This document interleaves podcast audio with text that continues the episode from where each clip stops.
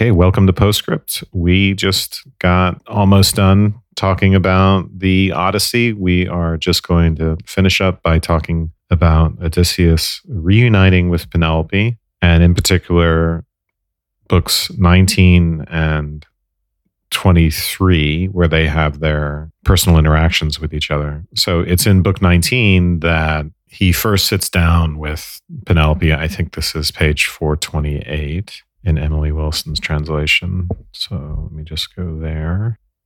I think Penelope asks him about who he is, and he says, Don't ask me about my family or native land. You have the right to question me, but do not ask about my family or native land. The memory will fill my heart with pain. I am a man of sorrow. I think there that's where the I'm a man of constant sorrow idea comes from. And then it's in what movie? oh, brother, where art thou? Yeah. It's just, I guess, yeah. Uh, retelling in a way. And then the other aspect of this, which I thought was was interesting, well, we get more testing because you know Odysseus as beggar tells of seeing real Odysseus. There's a great line where the poet says his lies were like the truth, and as she listened, she began to weep. But she then tests him by asking what Odysseus looked like, and he he describes that, and she knew the signs. So she knows his story is authentic. Odysseus says he's heard that Odysseus is coming home, but he wanted this is the part where he says he had to travel to get more wealth, which is a, a funny way of bragging. And then Penelope says, No, I don't think he's coming back.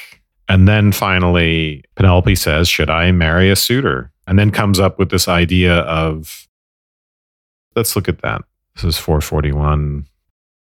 This is an odd and I'll say why in a moment. So she starts out this speech by saying, Stranger, I have one small question I want to ask you. I lie crying in bed and overwhelmed by pain. Worries and sorrows crowd into my heart.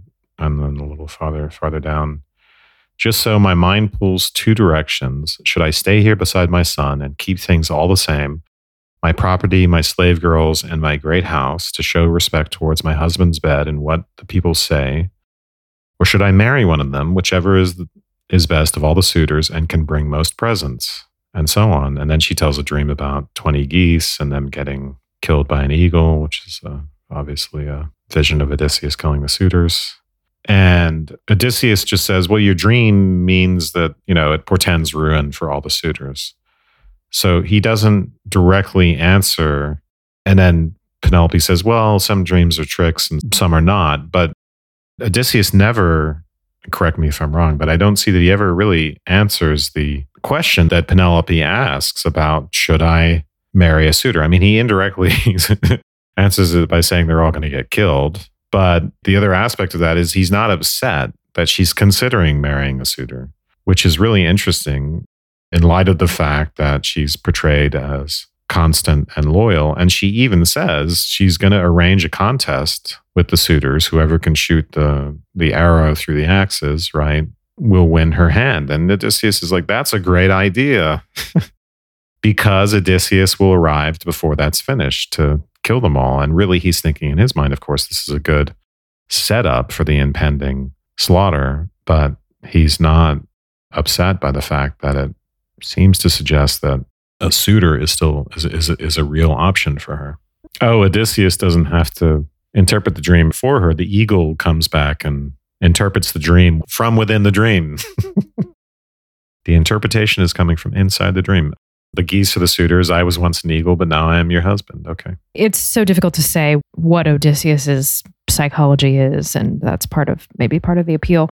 But I think he is maybe giving her space for her ambivalence, if you will. He's wisely not saying anything because I think that this demonstrates a deep ambivalence that Penelope has about Odysseus's homecoming, which, uh, you know, as we've already said, Odysseus himself has about his own homecoming. And just as Odysseus tests her, she tests him. And so, if anything, I see this as a parallel between the two of them, but one in, in which, you know, interestingly, Odysseus's own future kind of hangs hangs in the balance or her desire for him hangs in the balance but i like the fact that he doesn't say anything because of course, she's right, I think, to be, she feels however she feels about it. But to the extent that we could say that a feeling is correct, I think she's correct to feel ambivalent about giving up the attentions, however, you know, at whatever cost they've come, of a bunch of men Mhm. for one man who has abandoned her and has been unfaithful all over the,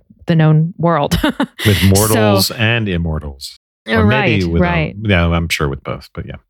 And I also, you know, I'm also interested, and I, I honestly don't know what to make of this, but I'm interested in this idea of the two types of dreams as well.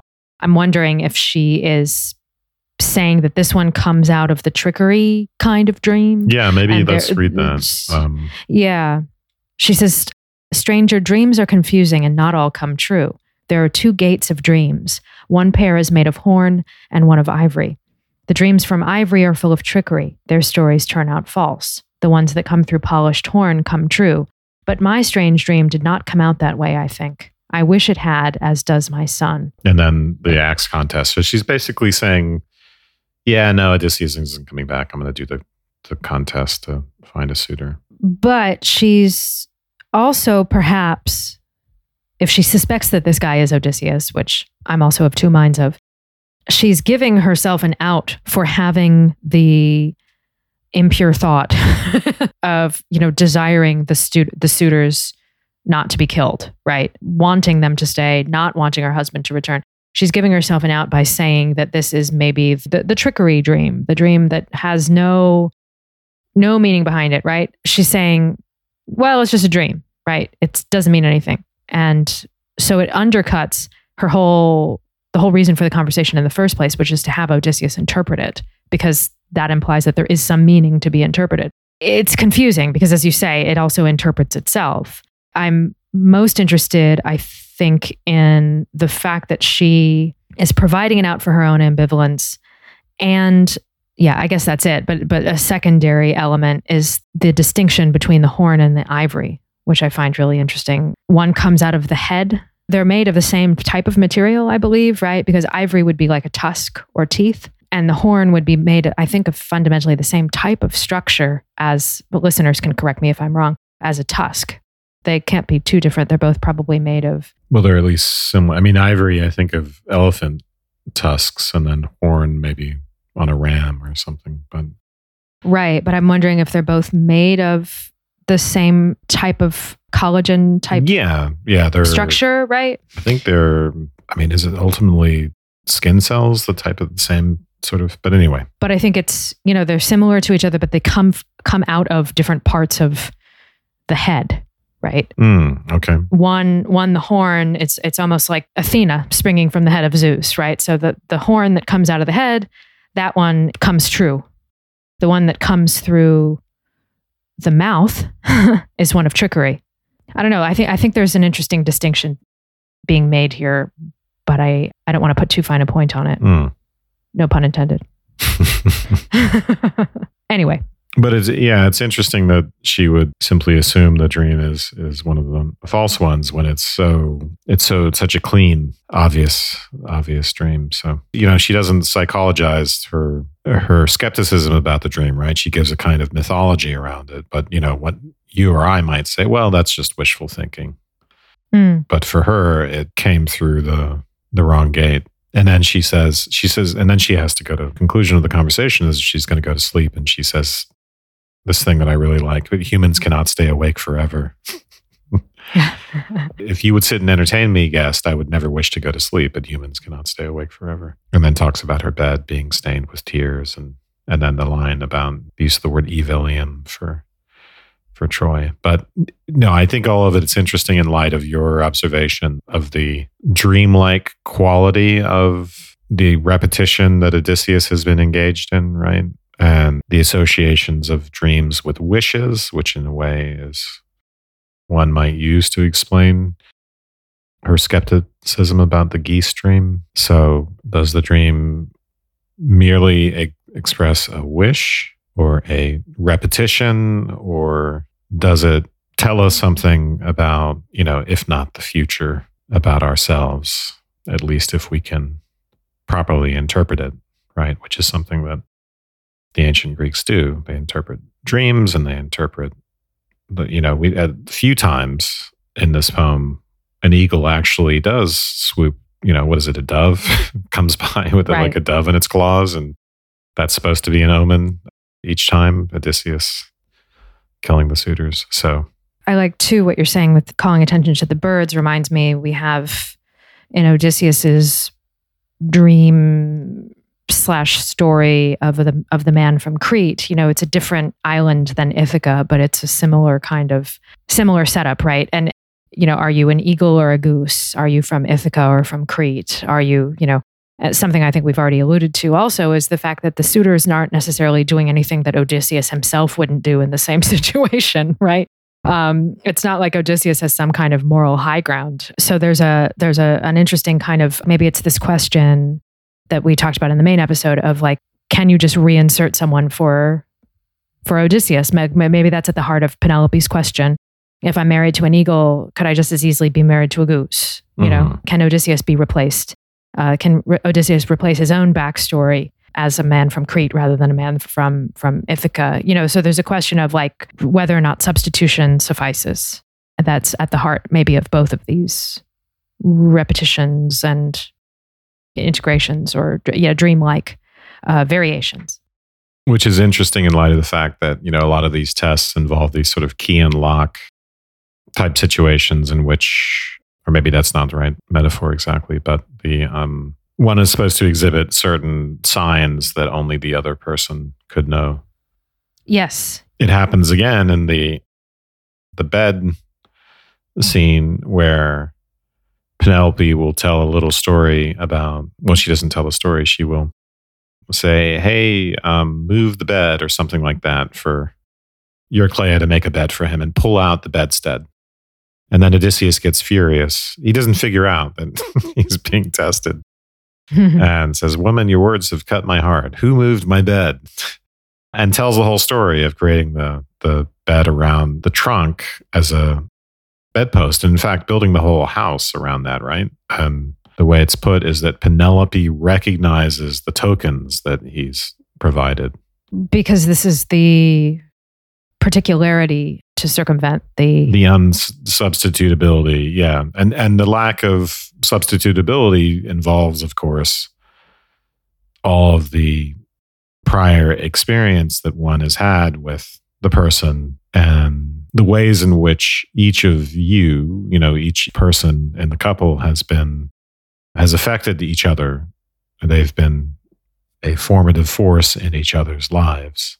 And that fades in a way, you know, because they've been away from each other for so long. In a, in a way, Penelope's weaving, right, which is which is looks a little bit like a repetition compulsion as well, as a way of avoiding being subject to new formative forces, which might turn her into a different person, and so really might sever her from her husband in a way that physical distance just doesn't do by by itself. This very unsubstitutability as you're saying this is this is the cornerstone of the you know the comedies of remarriage that we've talked about in other episodes. This is the real root of my interest in in those relationships is that they seem to you know like cavell makes this point in his in his book about these films and this is something too that we've addressed in um, like at least in the awful truth episode um, i think his girl friday as well he makes this point that the couple has to know each other like almost from childhood or or nearly from childhood, right? They have to be this like each other's origin story that they they make each other like Adam and Eve, right? Or or Beatrice and Benedick in Much Ado, where where Beatrice says of Benedick, "I know him of old," right? This idea that like you have a you have a history that predates the story in which the characters are occupying, right? So that they go way way back, back before we knew them this I think contributes to the romance of, of the whole thing. Not that one needs to know one's partner from from childhood or something like that, but it builds the two characters into each other in this way that you're talking about. Like it, it- from a storytelling perspective, it makes them inextricably intertwined, like the bed and the house. Because they try to substitute someone else in the place of the spouse, right? This is the part of the, the fun Mhm. of the comedy of remarriage, but it doesn't fit. It's not this lock and key. It's about being in love just with this one particular person. And that even when you stray or you do, you know, all this other stuff, there is still nothing like that person. And that particularity and even the peculiarity of being so deeply attached to one other person in particular, I think is like a contributing factor to what, what I see as like the deep romance with a capital R at the end of this poem that's embedded in Odysseus and Penelope's story, and which I think makes them like the first comedy of remarriage. You know, mm. they have to like re recommit themselves to each other. It's exactly like the structure of the Shakespeare comedies and of the the 30s and 40s films. Yeah, that's great. What better way to lock someone in than to build the bed the the bed and the house around the bedpost, right? And and I mean a bedpost that is a tree trunk and can't even be taken out of the ground. So yeah, that's commitment. that is commitment. You can't even move the bed. So yeah, that's you know, as you pointed out, that's a, that's a really great metaphor for how intertwined they are with each other and how they can't escape each other, which is not true of all couples, of course. And we were wondering, I think in one of the one of our discussions, we were wondering why Penelope is is holding on. Mm-hmm. I think it's because he Odysseus did such a good job with the bedpost. No, I'm just kidding. but uh, I like your comedy of remarriage idea. They're too implicated in each other's makeup at this point. There's even the suggestion, I believe I mentioned this in the previous episode, but I'll just say it again, that Penelope, were she to remarry, were she to marry one of these suitors, there's the ritual that she has to go back to her father's house, right? So it's almost like she has to rewind the tape. You know, she has to go back to childhood and be like a child in her father's house again in order to marry one of these guys, which represents like she has to, you know, the, the blackboard of her identity has to be erased and then rewritten with this new. I mean, this is just a ritual that I suppose that all Greek women at this time would have to go through. But insofar as it as it accords with this comedy of remarriage idea, you know, she has to like revert to a childlike state for a new man to intervene adequately in her life. But she won't. She can't. It's impossible. She's been too her her blackboard, her, you know, her her bed is too entangled, is too written on. And that's what I what I see as so yeah, so beautiful about this and all the comedies of remarriage. I think because we're living in this like Tinder age where you know, you if you don't like whoever you're with, you could just type in somebody better on your phone and just replace them, you know? and so and this this idea that no no no, it has to be this particular person. You're so inextricably bound up with each other that you can't go with anyone else. And even when you're gone for 20 years, you have to go back to this person no matter what. Yeah, that's that's where home is. Being with this person is like being at home, it's not entirely unrelated to being part of a certain culture, mm-hmm. Being part of a larger network of a you know a family, a tribe, a people, that type of thing. So it's funny because you're reminding me the, me of the fact that there's Penelope talks about if she were to remarry, having being taken away from home. She uses the same phrase, and these are both in conversations with Odysseus. One when she knows him as the beggar in book 19, and then one when she knows him as, no, well, let's look at the first one. So this is on page 443. She says, I will be parted from here, this lovely house, my marriage home, so full of wealth and life, which I suppose I will remember even in my dreams. I thought it was really interesting that she used, used this phrase remember even in my dreams twice. So the other time is at 462. And okay, this is when she's addressing the suitors and says, I will marry him and leave this beautiful rich house so full of life, my lovely bridal home. I think I will remember it forever, even in my dreams.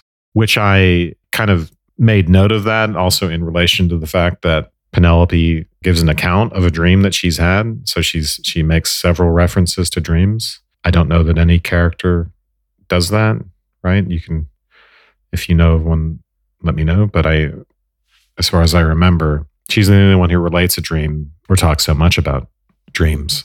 The aspect of her attachment to Odysseus is having something to do with being so attached to to home and to uh, yeah the idea of it being full of wealth and life wealth is something, of course, that gets mentioned a lot. I mean, really like material wealth and resources and cattle and all that stuff and polished wood. Um, it's part of it. Yeah, and the dream maybe is you know this this internal referencing the dream in the text, as you're saying, almost implies like an interiority that no other character has. There's a depth there that it's like her inner room, which is not dissimilar to the bedroom. You know, she keeps retreating up there all the time and she's always crying on her bed and stuff like that. But then having these dreams, having this like activity going on inside of her at this level, if she is in fact the only one to to have and relate these dreams, gives her yeah, that, I'm just that I'm kind of looking depth. at this now. I think dreams are mentioned almost exclusively in reference to Penelope. There's another mention where it says, Intelligent Penelope still sleeping sweetly inside the gates of dreams. This is on page 178, so much earlier than when she mentions the gates. There's almost no other, there's one other mention of dreams in the whole book. That I think that is, uh, that's not Penelope related. Yeah, and that's when he's in Hades. So the shadows are like dreams. the depth there inside Penelope's psyche is similar to the you know the, the deep part of the house the root of the house where the bedroom is if you lose home, it visits you in your dreams, which, in a way, as you pointed out, is the dreamlike quality of Odysseus's adventures. And uh, in a way, the fantastical quality of it, right, is a product of what it is to be homeless. Mm. We think about it non-literally. So there's a there's a dreamlike quality to homelessness. It's like being in um, a shadow world, and of course, everyone in all the poor spirits in Hades. I guess the implication is they're homeless as well. But but anyway, do we have anything else? Any final thoughts? i i don't think so that was a great great discussion great ending Yeah. All right. Thank you. thank you